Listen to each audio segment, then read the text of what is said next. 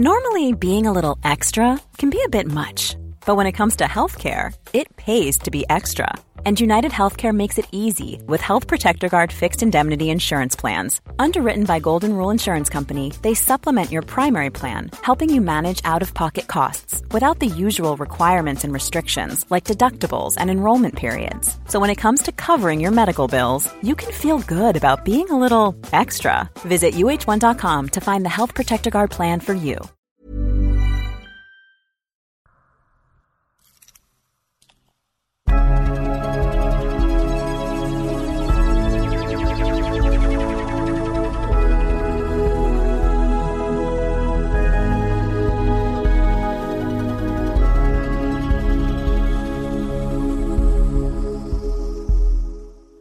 سلام من امیر مهرانی هستم. با یه قسمت دیگه از پادکست انسو در خدمت شماییم با احسان طریقت. سلام امیدوارم خوب باشید. سلام امیر.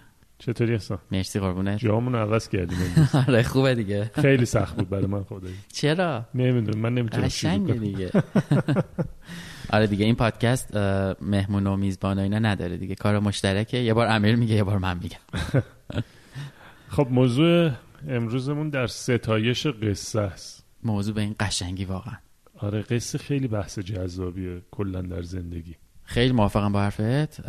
از این بابت که خب من همین هفتم که حالا نمی‌دونم کی میشنم ولی همین چند روز قبل از اینکه این برنامه رو ضبط کنیم هم یه برنامه دیگه ای بود و آدم اونجا می‌تونست توی گفتگوی دیگه ای ببینه که قصه برای آدما چقدر نجات دهنده بوده. ماجرای کسی بود که یه بیماری سرطانی داشت و این قصه بود که کشیده بودتش مدت ها آورده بود جلو و قصه آدما رو که حالا میخونده و می‌دیده و اینا و خوب شده یعنی حالا شفا پیدا کرده و اینا و این امیده که توی قصه ها عمدتا گفته میشه خیلی نجات بخش هم می‌تونه باشه. آره من الان داشتی می‌گفتی داشتم فکر می‌کنم کی واقعا اثر قصه در زندگی برای خودم پررنگ شد و یادم افتاد که من کلاس قصه نویسی می‌رفتم یه زمانی. و خب اونجا خیلی تمرین مختلف می‌کردیم و در واقع استادی داشتیم که کمکمون می‌کرد که بتونیم اصلا چارچوب یه قصه رو در بیاریم و قصه بنویسیم داستان بنویسیم. ولی یادمه که یه پنجشنبه ای بر من جا افتاد که قصه چی کار می‌تونه بکنه با آدم؟ با خوندن یه قصه خیلی مینیمال از خولیو کورتاسار نویسنده آرژانتینی که توی ویژنامه شرق روزنامه شرق چاپ شده بود. و قصهش خیلی کوتاه می‌تونم خیلی سریع بگم. ماجرا این بود که یه نامه روی یه میز چوبی افتاده و یه خطی از گوشه اون نامه حرکت می‌کنه از رگه های چوب روی اون میز میره میره پایین از پایه ها میاد رو رگه های چوبی کف زمین و از ستون میره بالا و میپیچه لای در واقع سیم های لوستر یا لامپی که آویزون بوده به سقف و از اونجا اون خط مسیرش رو ادامه میده. میره بیرون از ناودون چسبیده به دیوار میاد پایینی خط می‌رسه به چرخ یه اتوبوس و با اون چرخ حرکت می‌کنه می‌رسه به اسکله و از رگه های چوبی اسکله ردش رو می‌گیره میره کنار پای یه مردی و از کنار پاش این خط حرکت می‌کنه از شلوارش میاد بالا می‌رسه به نوک انگشتش که روی ماشه تفنگ بوده به سمت شقیقش. من اینو که خوندم فهمیدم که قصه می‌تونه با آدم چیکار کنه. خیلی اصلا نمی‌دونم ارزش قصه به عنوان یه متن حالا چیزی که ما عادت کردیم می‌خونیم و اینا ارزشش به اندازه اون نیست و کلمه به کلمش می‌تونه سازنده یا مخرب باشه. یعنی جهانی رو به آتش بکشه می‌تونه جهانی رو بسازه. حالا این چیزی که تو داری تعریف می‌کنی از یه این که میگم جهانی رو به تخریب می‌کشه. ماجرای جنگ جهانی اول مثلا به خاطر یه کافه ای که یه جایی نشسته یه کسی یه چیزی رو دستکاری می‌کنه یک, یک بخشی از یک روایتی رو دستکاری می‌کنه جنگی شکل می‌گیره و نصف جهان از بین میرن. امروز راجع به اینا گپ بزنیم. تو اولین قصه تو گفتی. من داشتم فکر می‌کردم که توی مقاطع مختلف می‌تونم بگم چه قصه هایی بوده. اولین باری که با جزئیات در یک قصه من شیفته اون داستان شدم. کتاب برباد رفته بود و اولین کتابی هم بود که تو 18 19 سالگی داشتم میخوندم. کتاب بسیار قدیمی بود. یکی از دوستای برادرم بهم قرض داد و از این کتابا بود که انقدر قدیمی بود ورق محکم ورق می‌زدی ورقش خورد می‌شد قشنگ. کتاب زردمان زرد شده قدیمی. و 16 17 صفحه اول برباد رفته. توضیح مزرعه و شرایط اون مزرعه و آدماست یعنی انقدر جزئیات این کتاب اون بخش زیاده تو واقعا می‌تونی تصویر مزرعه رو بسازی در ذهنت و باهاش زندگی کنی. یعنی هر بارم ارجا میده ناخداگاه این تصویر ساخته میشه دوباره تو ذهنت. بعدها که فیلمش رو دیدم دیدم که فیلم با اختلاف عقب تره درسته فیلم واقعا شاهکاریه ولی اون جزئیات خب طبیعتا تو کتاب کلمه به کلمه اشاره میشه. تو فیلم نمی‌تونی اشاره کنی باید ببینی. اولین باری که عاشق یه روایتی شدم و کتابه رو الان نزدیک 60 70 بار کادو دادم به آدمای مختلف. کتاب تنهایی پرهیاهوه داستان نوشته بوهومیل هرابال و اصلا کتاب عجیب غریبیه و من نمی‌دونم چرا. همش همیشه احساس می‌کنم اون آدم منم. یا در واقع من تو اون کتاب باید این حرفا رو من می‌زدم. و یه جاهایی تصویرایی می‌سازه که مثلا زیر دو تن کتاب میخوابه جا نداره تو خونش. یا اینکه هر لحظه از یک سوراخی تعداد زیادی حالا کتاب یا چیزای مختلفی رو میندازن براش که این خمیر بکنه و دور اون کتابا نقاشی های ونگوک و نقاشی های آدم های دیگه یه که خب شاهکار بودن و این با اونا زندگی می‌کرده و یه تعبیری هم داره. میگه من از هر کدوم از اینا یک کلمه یه عبارتی یه جمله رو این آب نبات می‌ذارم گوشه لپم و می‌خورم. و اولین باری که داغون شدم بابت یک داستانی سر کلاس شما بود دیگه. اومدم یه تمرینی رو جواب بدم. هر کاری کردم که اون روز نیام نشد. و می‌خواستم راجع به خودم حرف بزنم. اون روز فهمیدم که قصه سمت خود من چقدر برای خودم بده. یعنی بد نه از لحاظ بد بودن از لحاظ اینکه مواجه شدم باهاش می‌تونه نابودم بکنه داغونم بکنه. و نمی‌دونم اگه یادته یا نه من چهار پنج دقیقه وقت داشتم فکر کنم. 80 درصدش رو وایسادم اونجوری گریه کردم و رفتم نشستم. یعنی خیلی هم اتفاقی نیفتاد تو اون تمرین. این سه تا مقطعی که من با داستان و الانم کارم داستان و زندگیه و چقدر جذابه اینکه توی یه سازمان توی یه آدمی یه چیزی رو میشنوی و به آدمه که نشونش میدی اصلا می‌تونه متحول کننده باشه. ببین جالب بود این ماجرای کلاسو که گفتی. آدم یه چیزایی از ذهنش میره بعد یهو با یه جرقه دوباره برمیگرده. یه نکته توی صحبتت به ذهنم می‌رسه. ببین کلا یکی از قدیمی یعنی مهمترین ابزار بشر برای انتقال مفهوم دانش آگاهی زبانه. و قصه یکی از قوی ترین کارکردهای زبان در تاریخ بشر بوده. یعنی اگر که نگاه بکنیم ما مثلا کتاب های قدیمی رو می‌خونیم همش در قالب روایت یه سری پند و اندرز و ماجرا و اینا رو به ما منتقل می‌کنن. مثلا شکگیری تراژدی در واقع سبک تراژدی به خاطر این بوده که مثلا در یونان قدیم یا در داستانهای کهن این بوده که بگن ببین یه کسی می‌تونه قهرمان باشه و اون قهرمان شکست بخوره. و مثلا از این طریق می‌خواستم به آدما بگن که تو در هر جایی که هستی باید حواست به خودت باشه. حالا این ساده ترین فرمیه که من دارم مثال می‌زنم. طبیعتا این تو بحث های در واقع ادبی این, این گفته من خیلی می‌تونه حرف روش زده بشه و شاید خیلی شاید استاندارد نباشه. ولی ته اون چیزی که می‌خواستم بگن اینه که تو حتی در واقع قهرمانم که باشی می‌تونی فرو بریزی. و اینو مثلا می‌کردن داستانه تراژیک. و این, این کار کرده قصه است. یعنی ما یه تصویری همیشه تو ذهن من هست که یه آتیشی وسط روشن آدما دورش نشستن و دارن با هم حرف می‌زنن. این یه تصویر کهنه در زندگی بشر. و تو خیلی از جاهای دنیا این اتفاق افتاده. یعنی در مثلا ایران همین اتفاق میافتاد. در کشورهای دیگه هم این اتفاق میافتاد. این انگار که یه چیز ذاتی و انسانیه. همه دور میشستن دقیقا به شکل دایره و مثلا یه آتیشی اون وسط روشن بوده و حرف می‌زدن و خاطره تعریف می‌کردن. و پیرترها قصه قبلترهاشون رو تعریف می‌کردن و از این طریق مفهومای جدید به هم منتقل می‌کردن. این یه نکته است. یه نکته دیگه هم که تو ذهنم بود این بود که ما خودمون قصه سازیم و در این حال قصه گو هم داریم قصه می‌سازیم همینجوری که هر روز زندگی می‌کنیم و هم داریم اون قصه هر رو روایت می‌کنیم. و این این دو بود در واقع داره واقعیت ما رو می‌سازه هویت ما رو می‌سازه بودن ما رو می‌سازه. یعنی مثلا اینجوری فکر کنیم اگه من بیام بیرون خب این آدمه رو یعنی بذار از بیرون نگاه کنم خودم رو از بیرون نگاه کنم. این یه قصه ای داره می‌سازه و یه قصه ای رو داره تعریف می‌کنه. اون وقت این قصه چیه؟ به نظرم سوال مهمیه که هر از گاهی باید بهش فکر کنیم نمی‌دونم ولی احساس الان با این تعریفی که تو داری میدی من احساس می‌کنم که آدما به این باور ندارن.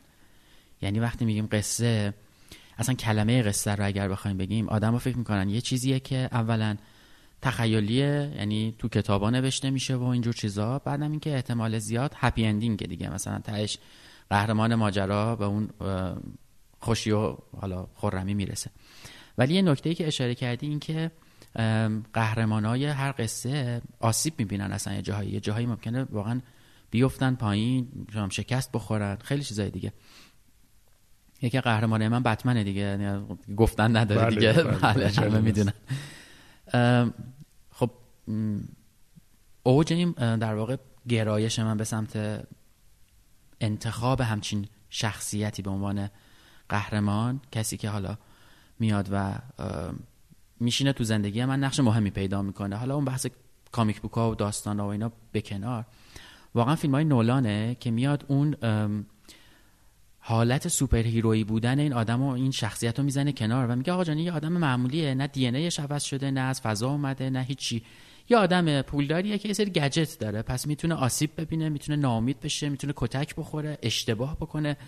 و فقط گجتاش ارتقا پیدا می‌کنه. این آدم ولی می‌دونه چی کار می‌خواد بکنه. می‌خواد شهر رو مثلا از جنایتکارا پاک بکنه. ولی این فرایندی که این آدمه با تیکه های مختلف منفی روبرو میشه به شدت تاثیرگذاره. نشون میده که تو می‌تونی قهرمان باشی در این حال هم آسیب ببینی و این برداشته بود که یه روزی تونست بشینه تو ذهن من و بگه این اون شخصیتیه که تو می‌تونی برش داری و مثلا به عنوان رول مدل انتخابش بکنی. حالا چقدرش نمی‌دونم. ولی نمی‌دونم چرا وقتی میگیم قصه آدما همش دنبال یه کسی هن که همیشه قهرمانه همیشه برنده است دنبال یه super hero میگردن تو قصه. و شاید اصلا اینکه به قصه های خودمون خیلی توجه نمی کنیم به کارهایی که خودمون کردیم یا اطرافیانمون اینه که همش دنبال یه کسی میگردیم که super hero ه دیگه. همش این که نه ما نمی‌تونیم چون انقدر ایراد داریم. اصلا به نظر من قصه از همین ایراداست که شکل می‌گیره. همزاد پنداری دقیقا اصلا همین اتفاق میفته یعنی تو اگه با یه مثلا تو ببین یه مثالی زدی تو با بتمن نولان همزاد پنداری بیشتری داری. ولی چند تا بتمن دیگه هم قبلا ساخته شده. اونا بتمنی که تو اون فیلم های قبلی بودن اونا super hero بودن. و تو همیشه فاصله تو با اون می‌بینی. به عنوان مخاطب می‌بینی که اون یه super hero دیگه است. مثلا سوپرمنی که روز یک فیلمش ساخته شده از اون کمیک بوک ها. می‌دونی؟ دقیقا اسمش سوپرمنه. یعنی یه چیز فراتر از بودن عادیه. ببین همزاد پنداری اتفاقا موقعی اتفاق میفته که بالا پایینا رو ببینیم. یعنی این کارکرد قصه است. تو قصه ای که می‌خونی یا میشنوی اون جاهایی که می‌بینی طرف افتاده پایین زخمی شده باخته ترکیده اون جاها همون جاهاییه که به خودت میگی که این آدمم شبیه منه. چون منم تو زندگی میادم میاد که هزار بار خوردم زمین گند زدم خراب کردم نشده نتونستم زخم خوردم زخم زدن زخم زدم. به خاطر همین شاید یه ذره این کلمه تو مثلا زبون ما کلمه قصه تو زبون ما یه کم چیز شده مثلا. مثلا که همینجوری بگم قصه نگو دیگه. می‌دونی یه کار کردش عوض شده. ولی واقعیتش اینه که اثر گذاره آره نمی‌دونم آخه روایت همون بارو نداره حداقل برای من. ولی تو انگلیسی وقتی ما میگیم استوری می‌خوایم تعریف کنیم اصلا یه انگار بار دیگه ای پیدا می‌کنه. به قول تو شاید ما کلمه ها رو انقدر دستمالیش کردیم دیگه اون باره رو نداره. ولی واقعا این قصه ها زندگی سازن. یعنی حداقل میگم تو فرایند خود من و تو فکر می‌کنم تاثیر زیادی داشتن. خیلی. چجوری کشفشون بکنیم که؟ چجوری مثلا پیداشون بکنیم که ببینیم این قصه کجای زندگیمون قرار می‌گیره؟ ببین قصه تو اصلا این کار کردی تا حالا؟ آره من تو دو سه مقطع که دو سه مقطعی بوده که خیلی گیر کردم به این فکر کردم. شاید اینجوری نبوده که خیلی مثلا هر روز من ببینم من چه قصه ای می‌سازم من چه قصه ای رو دارم روایت می‌کنم اینا. و مسئلهش اینجاست که تو در متن زندگی هزار جور اتفاق برات میفته تمرکزت از این مباحث برداشته میشه دیگه. یعنی مثلا یه روزی هست که من با خودم تصمیم می‌گیرم میگم من می‌خوام همچین آدمی باشم یا همچین کاری در زندگیم بکنم.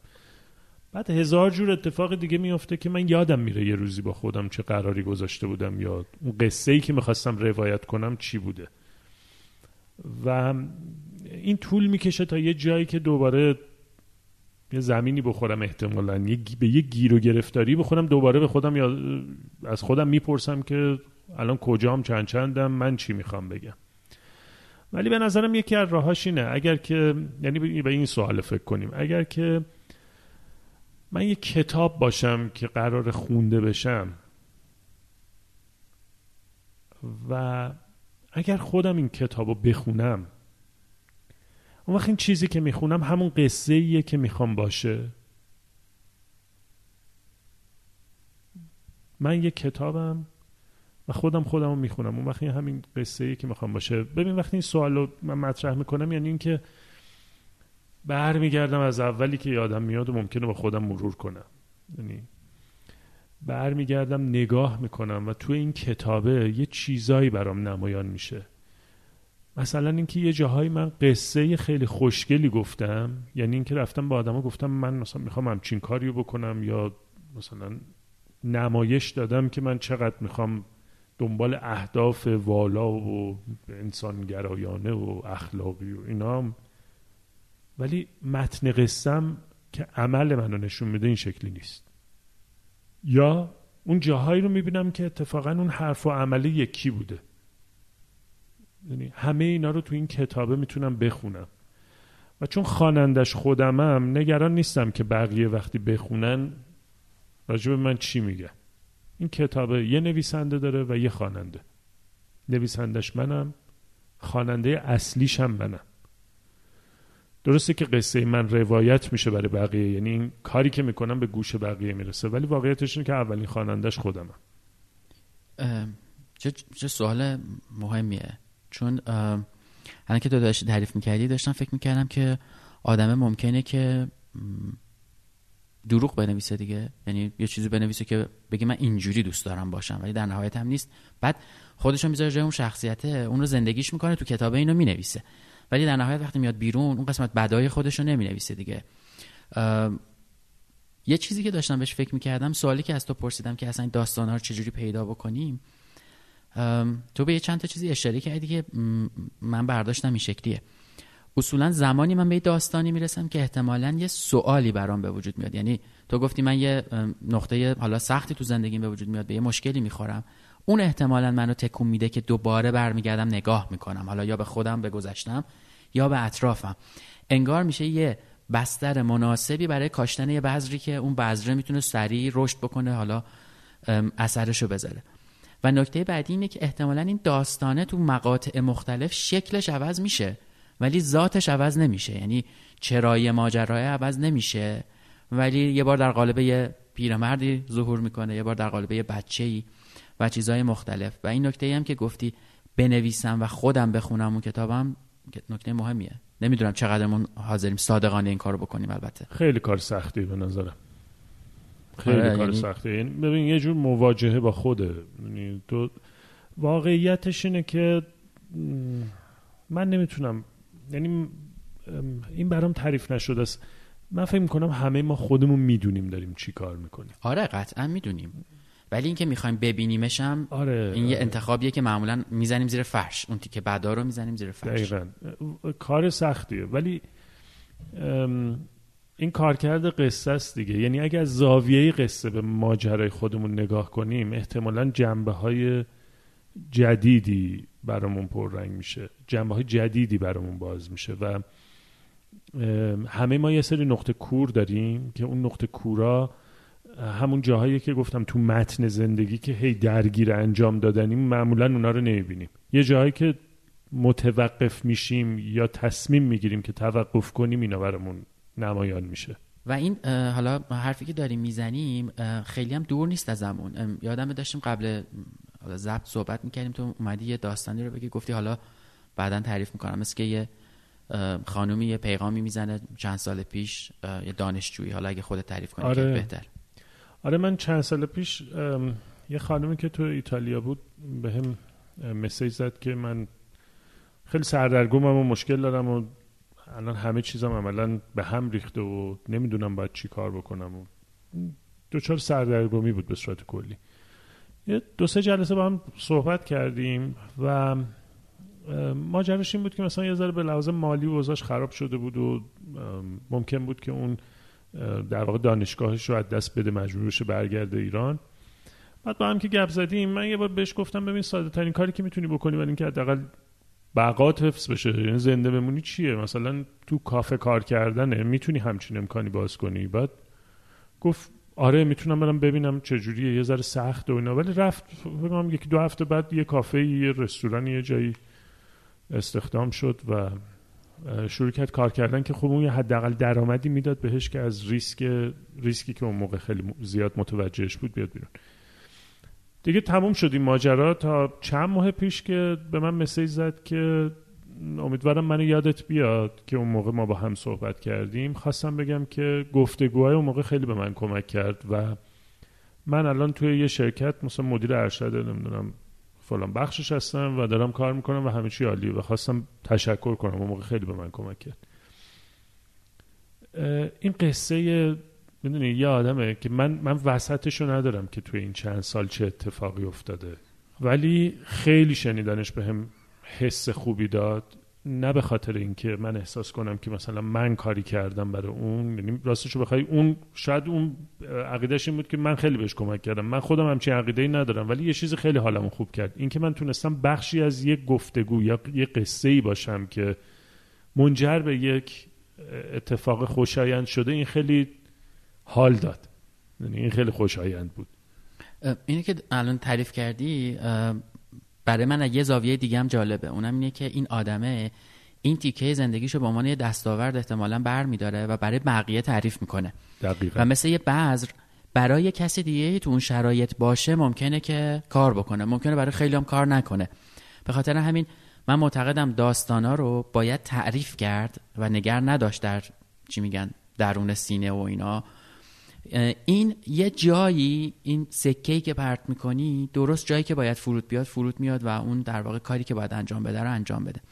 منتها نمیگیم ما یعنی بر... فکر می‌کنیم این کاری که کردیم حالا خیلی کار مهمی هم نبوده هیچ اتفاق خاصی هم حالا تعریف هم کردم که چی مثلا ده نفر بشنون از همون ده نفر اگه یه نفرم بشنوه و تاثیر بگیره ده نفر میشنون یه نفرم تاثیرش رو بگیره این انگار مثل یک زنجیری تا ابد می‌تونه ادامه پیدا بکنه. بعدی برای بعدی یه چیزی رو تعریف می‌کنه. من از داستان تو یه چیزی برمیدارم. حتی خود داستان ممکنه برای خود من یه جا دیگه تلنگر بزنه و تغییر بده ماجرا رو. ولی دریق می‌کنیم از همه آره این خیلی نکته قابل توجهی. یکی این که این داستانا که همین تجربیات زندگی واقعا خیلی باید موافقم که باید تعریف بشه. ولی اینکه ما فکر کنیم که داستان ساده ایه مثلا من چند تا داستان داشتم همیشه تعریف کردم برای بقیه یکی اینکه توی مقطعی مثلا آمبولی کردم رفتم بیمارستان خوابیدم عملا لب مرگ بود Introducing Wondersuite from Bluehost.com. Website creation is hard, but now with Bluehost, you can answer a few simple questions about your business and get a unique WordPress website or store right away.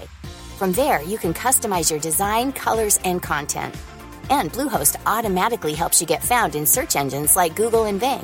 From step-by-step guidance to suggested plugins, Bluehost makes WordPress wonderful for everyone. Go to bluehost.com/wondersuite.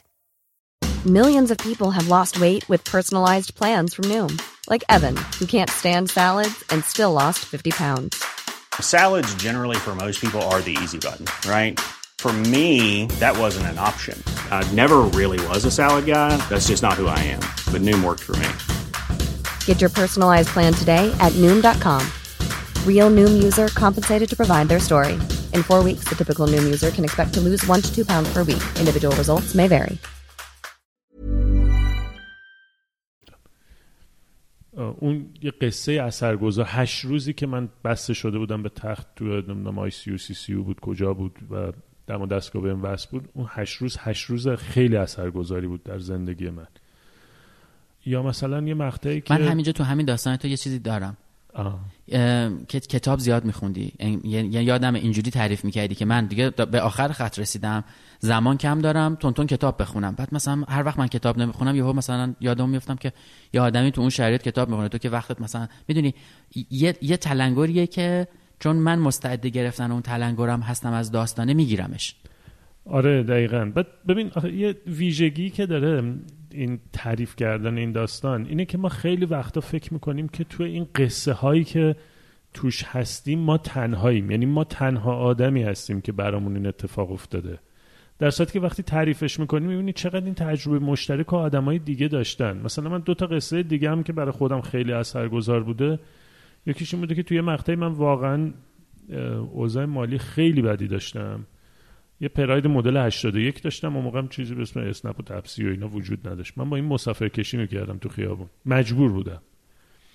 حالا این وسط هم داخل پرانتز بگم که تو یکی از همین در واقع روزا که داشتم دنبال مسافر بودم اینا جلو پای یکی ترمز دادم که سوار افسر پلیس سوار ماشین شد. صاف ماشین رو برد پارکینگ. یعنی با پول نداشته و بعد وقتی ماشینم برد پارکینگ اصلا یه افتضاحی داره من یا مثلا یه قصه دیگه که برای من خیلی تاثیرگذار بوده این بوده که خیلی اتفاقی رفتم سر کلاس بازیگری تئاتر. بعد از یه آدم خیلی خیلی خجالتی تبدیل شدم به آدمی که یه ذره جرأت حرف زدن پیدا کرد. یعنی خیلی اوضاعش بهتر شد.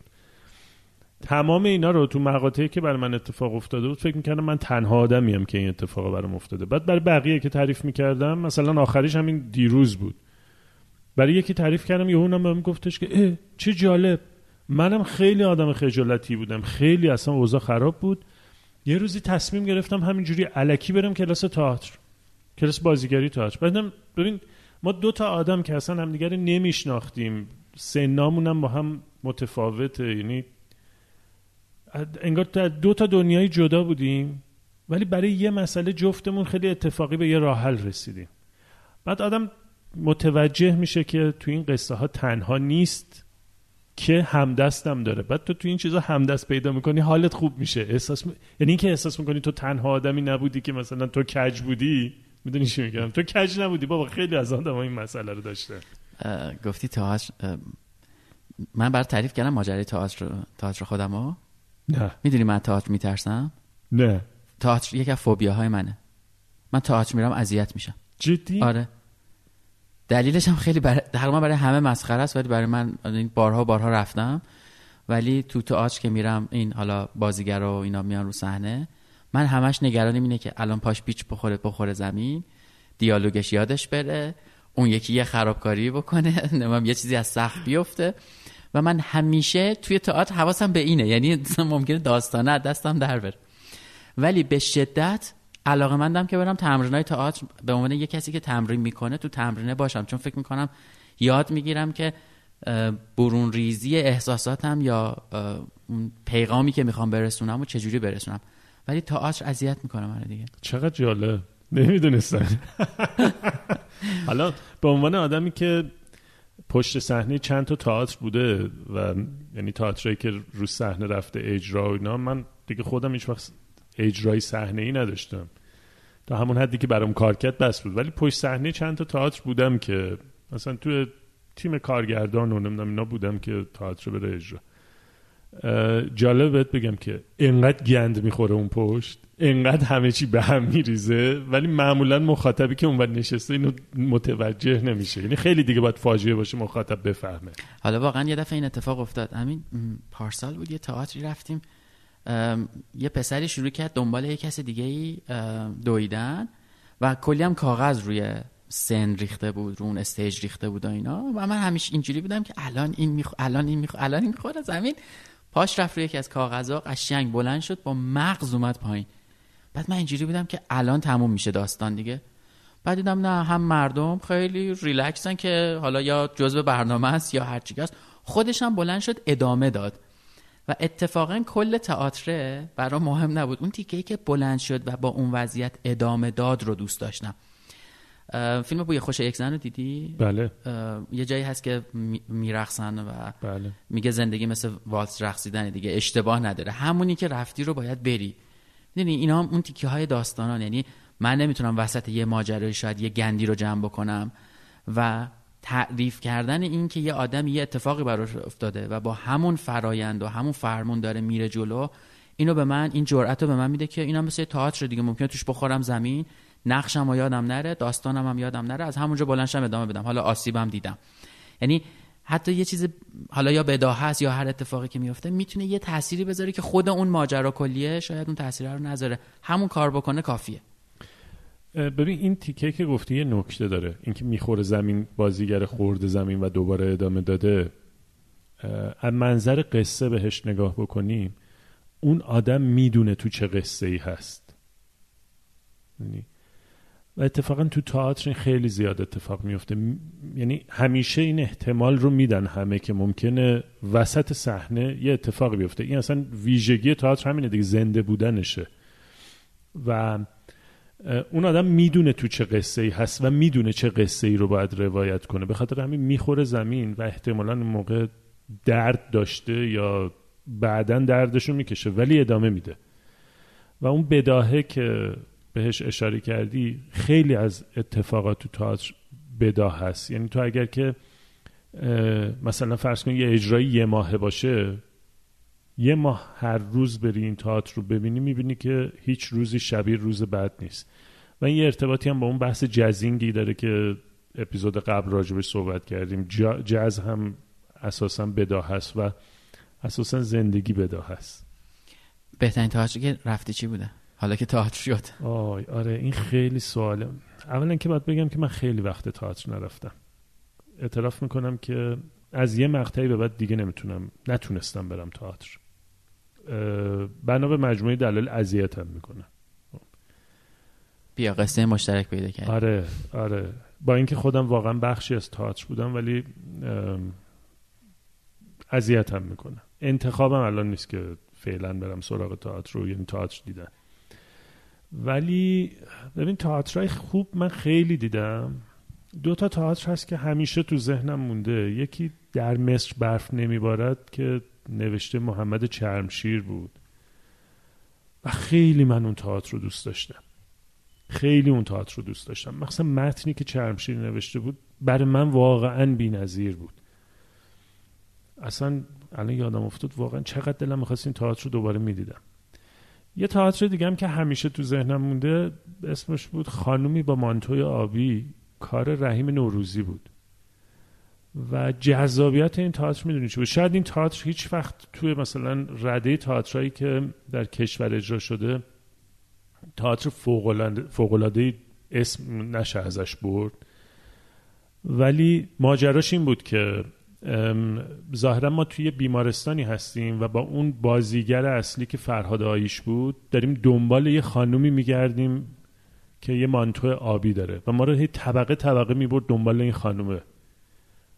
خب، آخر قسم خانومه پیدا نمی‌شد. خانومی با مانتو آبی پیدا نشد.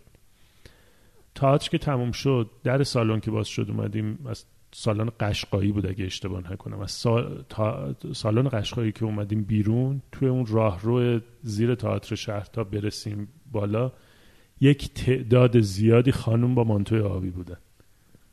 من خواستم وسط بشینم گریه کنم. یعنی اینقدر این پر رنگ بود این تصویر. یعنی اصلا یه مواجهه عجیبی بود بر من. خیلی من تا مدت ها تا ماه ها درگیر این تئاتر بودم.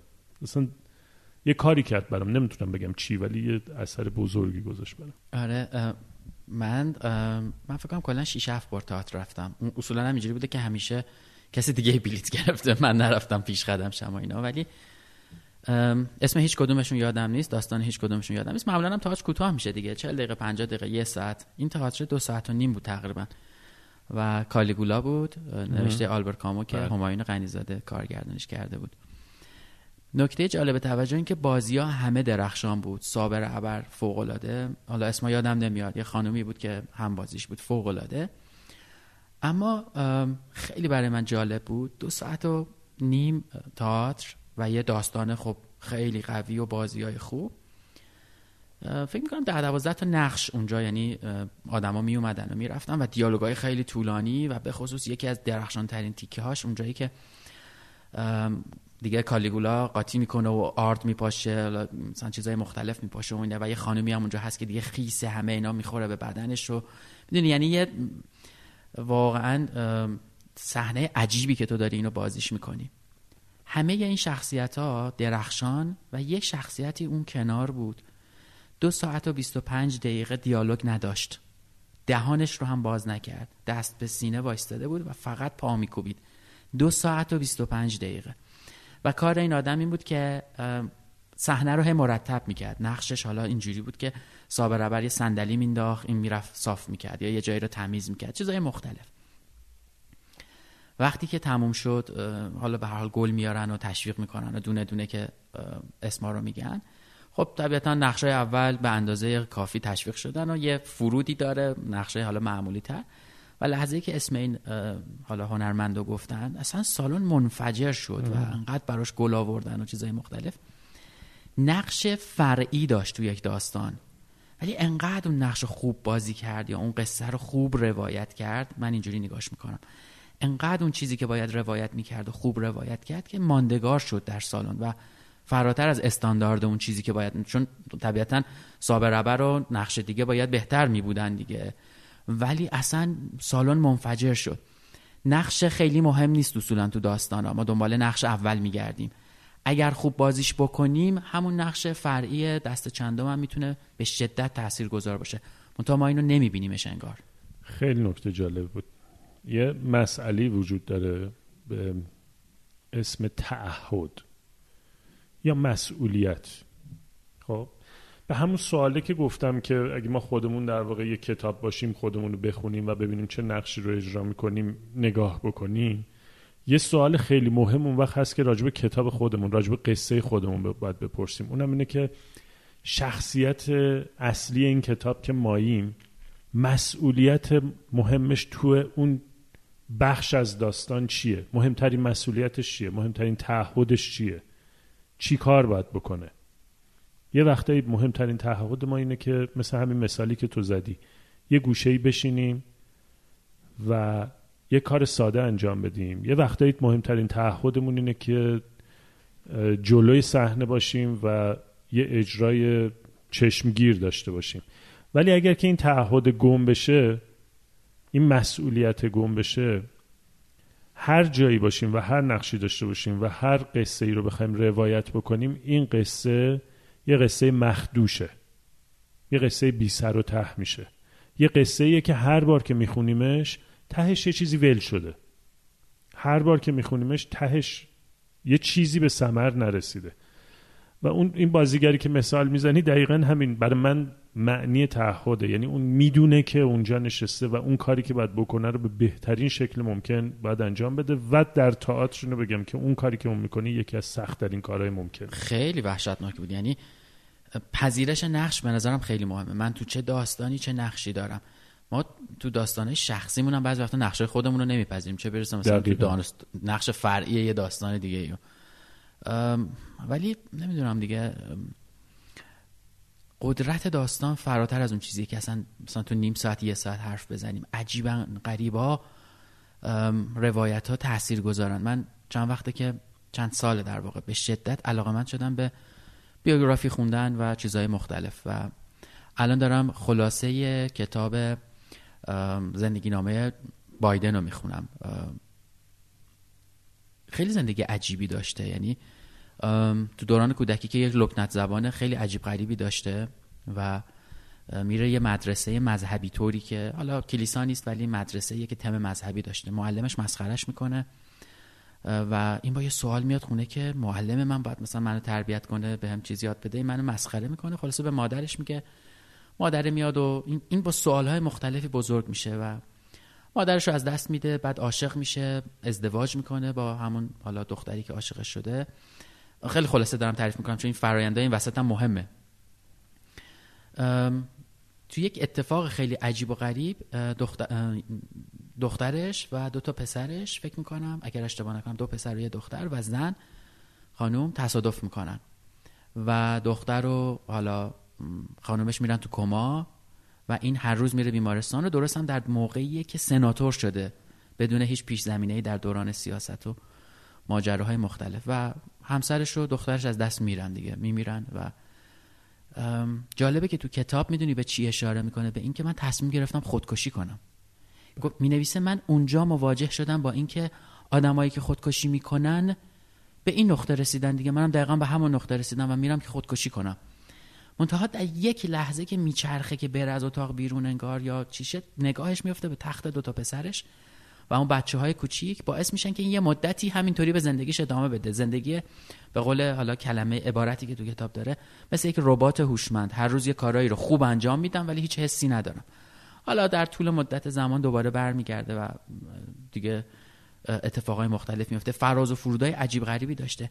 ولی تو در یک لحظه می‌رسی به یک جایی که خودکشی کنی و یک داستان یک نقش در داستان تو می‌تونه داستان تو اصلا عوض بکنه و میپذیره اینو. خیلی جالبه به نظرم اونجا. اون تیکه کتاب به نظرم فوق العاده است. آره و این این واقعا کارکرد شنیدن قصاص.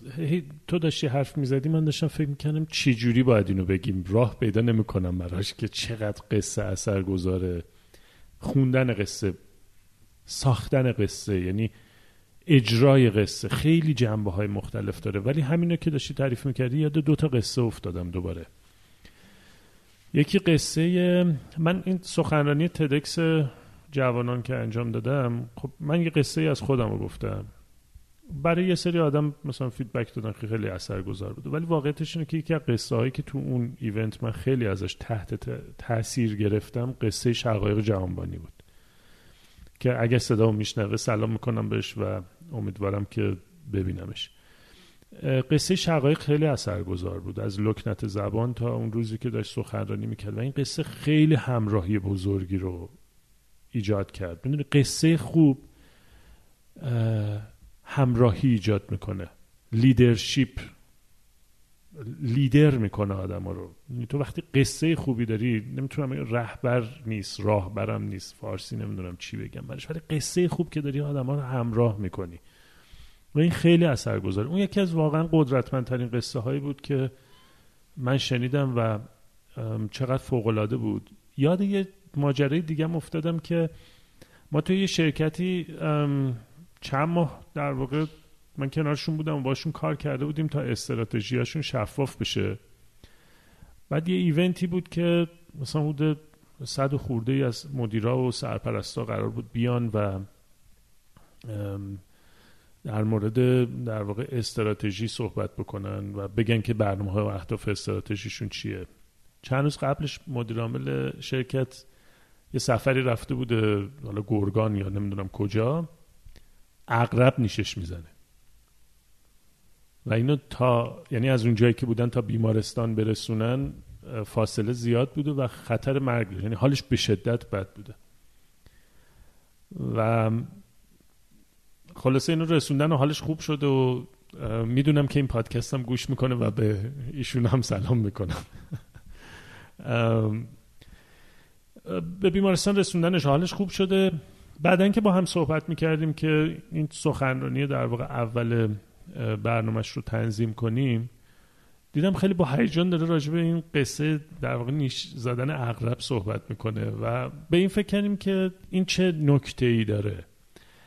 و داشت می‌گفت اون موقع که این حال من خیلی بد بود و داشتن من میرسوندم من داشتم به این فکر می‌کردم که یه سری کار ناتموم دارم. یه سری برنامه ها بوده که باید به سرانجام می‌رسیده و من واقعا اگه بمیرم چی میشه. ما همینو کردیم موضوع سخنرانی در واقع اول این برنامه استراتژی که چرا استراتژی مهمه؟ و اون دقیقا داشتن اون استراتژی ما رو میرسونه به اون نقطه ای که بدونیم چی کار می‌خوایم بکنیم. تکلیفمون با خودمون معلوم باشه تعهدمون شفاف باشه. می‌خوام بگم کارکرد قصه دوباره می‌دونیم ما از اتفاقای روزمره که برامون میفته یه عالمه قصه در میاد که باز می‌خوام برگردم به حرف تو. تعریف کردنش همراهی ایجاد می‌کنه. اینکه یه زل شخصی درست می‌کنه تو اون شکلی که داره شکل می‌گیره توی اون فرم هندسی که قصه می‌تونه شکل بده یه ضلعش اون بحث شخصی بودن ماجراست. این که داشتی تعریف می‌کردی داشتم به این فکر می‌کردم که مقاله های خارجی ها رو که می‌خونی رو وبسایت های مختلف حالا تو حوزه های business هر چی که هست یه مقاله ای که می‌خواد business ی صحبت کنه نویسنده پاراگراف اولش رو شخصیش می‌کنه. یعنی راجب من صحبت می‌کنه. رفته بودم یه جایی سخنرانی داشتم یه کاری می‌کردم یه چیزی دیدم. موضوع تبدیل شد به این موضوع. این موضوع برای من پنج تا مثلا پارت داره. دونه دونه شروع می‌کنه پنج تا پارت رو توضیح دادن و دیگه اصلا از اونجا آکادمیک میشه. ولی همون تیکه اولش یا جذبت می‌کنه بقیهش رو می‌خونی یا بقیهش رو به عنوان یه مقاله آکادمیک می‌خونی. اگه جذبت بکنه همه رو انگار یه چیز شخصی می‌خونی و خیلی جذابش می‌کنه. کاری که ما نمی کنیم تو مقاله ها. ما مقاله ها رو با یه مقدمه سازمانی معمولا شروع می‌کنیم. شروع می‌کنیم سازمانی حرف می‌زنیم. امروزه در سازمان های همه مقاله ها اینجوریه. این امروزه, امروزه. لعنتی در اولش هست در دنیای امروز امروزه اینا هست. این یکی از خط قرمز هست یعنی اگه بنویسه امروزه مقالهش رد میشه. اگه شخصیش بکنیم گوشای بیشتری هم باز میشه. و اون کنفرانس ها و چیزای خیلی خوش که که میریم توش همه میخوابن نیم ساعت بعدش تبدیل میشه به یه چیزی که تو همش منتظری بعدش چی میشه بعدش چی میشه. حالا لای اونا می‌تونی حرفای سازمانی هم بزنی ولی عملا پرزنتیشن های خشک و داستان های مختلف و خیلی چیزهای دیگه. من یه بار یه مطلبی نوشتم توی سایتم خیلی بازخورده جالبی داد. در واقع اینطوری می‌تونم بگم. هر مطلبی که توی این مثلا ده دوازده سال گذشته نوشتم قصه خودم بوده یه جور کار کرده. هر وقت رفتم توی مثلا فاز علمی و تحلیلی و اینا بنویسم یه جور دیگه کار کرده. بعضا هم می‌تونم بگم کار نکرده. خب ولی یکی از جالب تریناش این ماجرا بود که من رفته بودم یه شرکتی برای برنامه اول سالشون اینا می‌خواستن که مثلا یه سینرژی ایجاد کنن یه برنامه داشته باشن که مسیر یه سالشون رو ترسیم کنن. من رفتم تو اون شرکت یه کارگاهی بود بهشون گفتم که بیاین آیندهتون رو تئاتر بازی کنیم. گروه گروهشون کردم هر گروه اومدن یه تئاتری بازی کردن که آینده شرکتشون نشون بدن. خیلی هم فان بود و کلی خندیدن و خیلی انرژی خوب بود و از توش هم چهار تا نکته در آوردیم که مثلا اولویت هایی که امسال باید روش وایسیم چیاست و اینا. این برنامه تموم شد. سال بعد از اون شرکت دوباره تماس گرفتن. منتها مدیر منابع انسانی عوض شده بود. یه نفر دیگه بود. به هم گفتش که من شنیدم شما پارسال اینجا برنامه داشتین و اینا و می‌خوام خواهش کنم که دوباره امسالم بیاین که بر ما یه برنامه بذارین. گفتم من امسال مجبورم ازتون عذرخواهی کنم برنامه خیلی پره نمی‌تونم و اینا. همینجوری که باش صحبت می‌کردم اومدم اسمشو بگم اسمشو یادم رفت این فامیلیشو که اون طرف گفته بود. من از ذهنم پرید. دوباره که گفتم ببخشید آقای اونم فهمید که من اسمو یادم رفته خودش فامیلیشو گفت. بعد که فامیلیشو گفت شروع کرد فامیلیشو معنی کردن. گفت این فامیلی من یعنی اسم نمی‌دونم فلان جاه بعد فلان جا زبونشون اینجوریه. اصلا این باعث شده که من مثلا ترکی می‌دونم من کردی می‌دونم خانومم هم عرب من عربم می... عربی هم می‌فهمم. بالاخره آدم باید عربی هم یاد بگیره. وقتی خانومت عربه اون یه چیزی بگه اونجایی که مثلا می‌خواد فوشت بده تو عربی باید بفهمی. مثلا رفت توی یه فاز دیگه. بعد من اینجوری بودم که چی میگه بابا؟ ما راجع یه چیز دیگه داشتیم حرف می‌زنیم چرا زد؟ یه بر دیگه. همه اینا رو گفت. بعد دوباره گفت حالا میاین؟ گفتم من واقعا شرمندم. امسال نمی‌تونم فرصت ندارم الان. گفت باشه آقا شما چی کار کرد من خودم بلدم لحجه های مختلف حرف بزنم. میرم حرف می‌زنم بچه ها میخندن دیگه.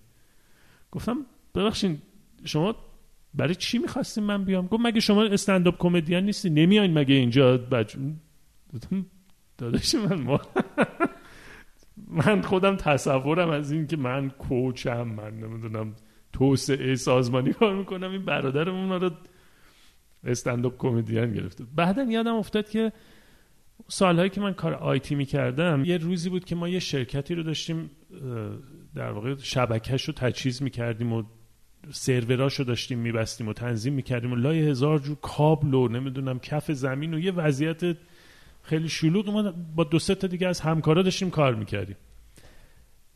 بند خود کسی که کار خدماتی اون شرکت رو می‌کرد یه اومد بالا سر ما گفتش که ببخشید این توالت ما هم گرفته به شما بگیم؟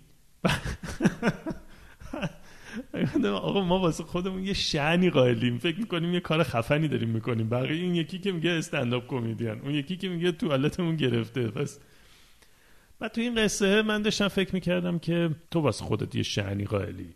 اصلا بهتر هر از گاهی به خودت یادآوری کنی که خیلی هم خبری نیست تو به خودت.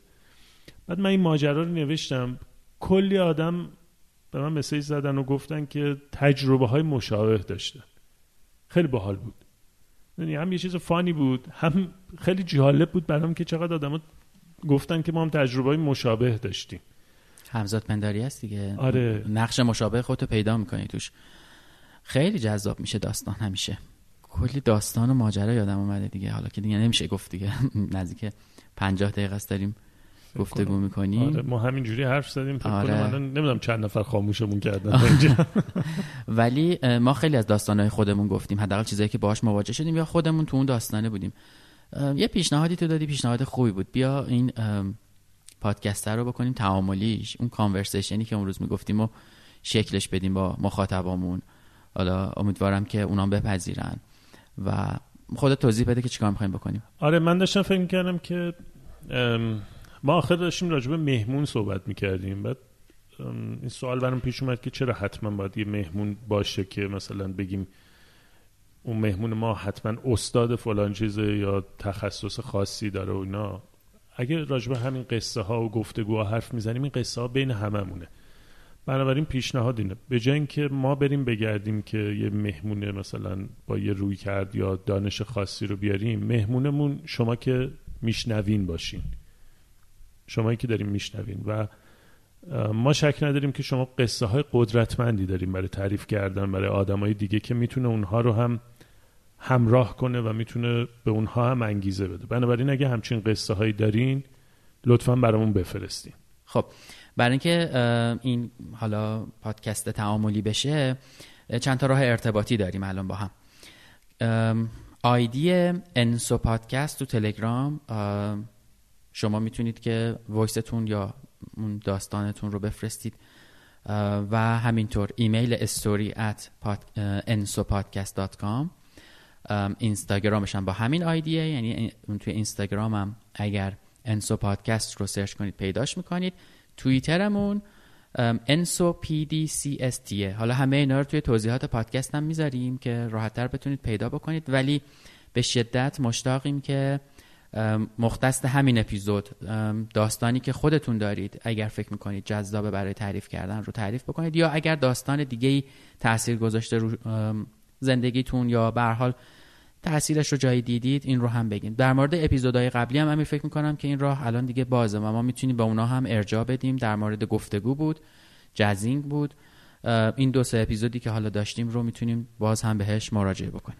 بله ما در کل دوست داریم که اگر ما بخشی از زمانی میشیم که شما اختصاص میدین برای اینکه این حرفا رو گوش بدین ما هم دوست داریم شما بخشی از این پادکست باشین و اینو با هم بسازیمش. بنابراین هم سوالاتون رو بفرستین هم اینکه اگه قصه و نکته ای دارین که فکر می‌کنین به بقیه کمک می‌کنه و اونها رو هم می‌تونه راه بندازه و دیدشون رو وسیع تر بکنه یا عمیق تر فکر کنن اونا رو برامون بفرستین. بله.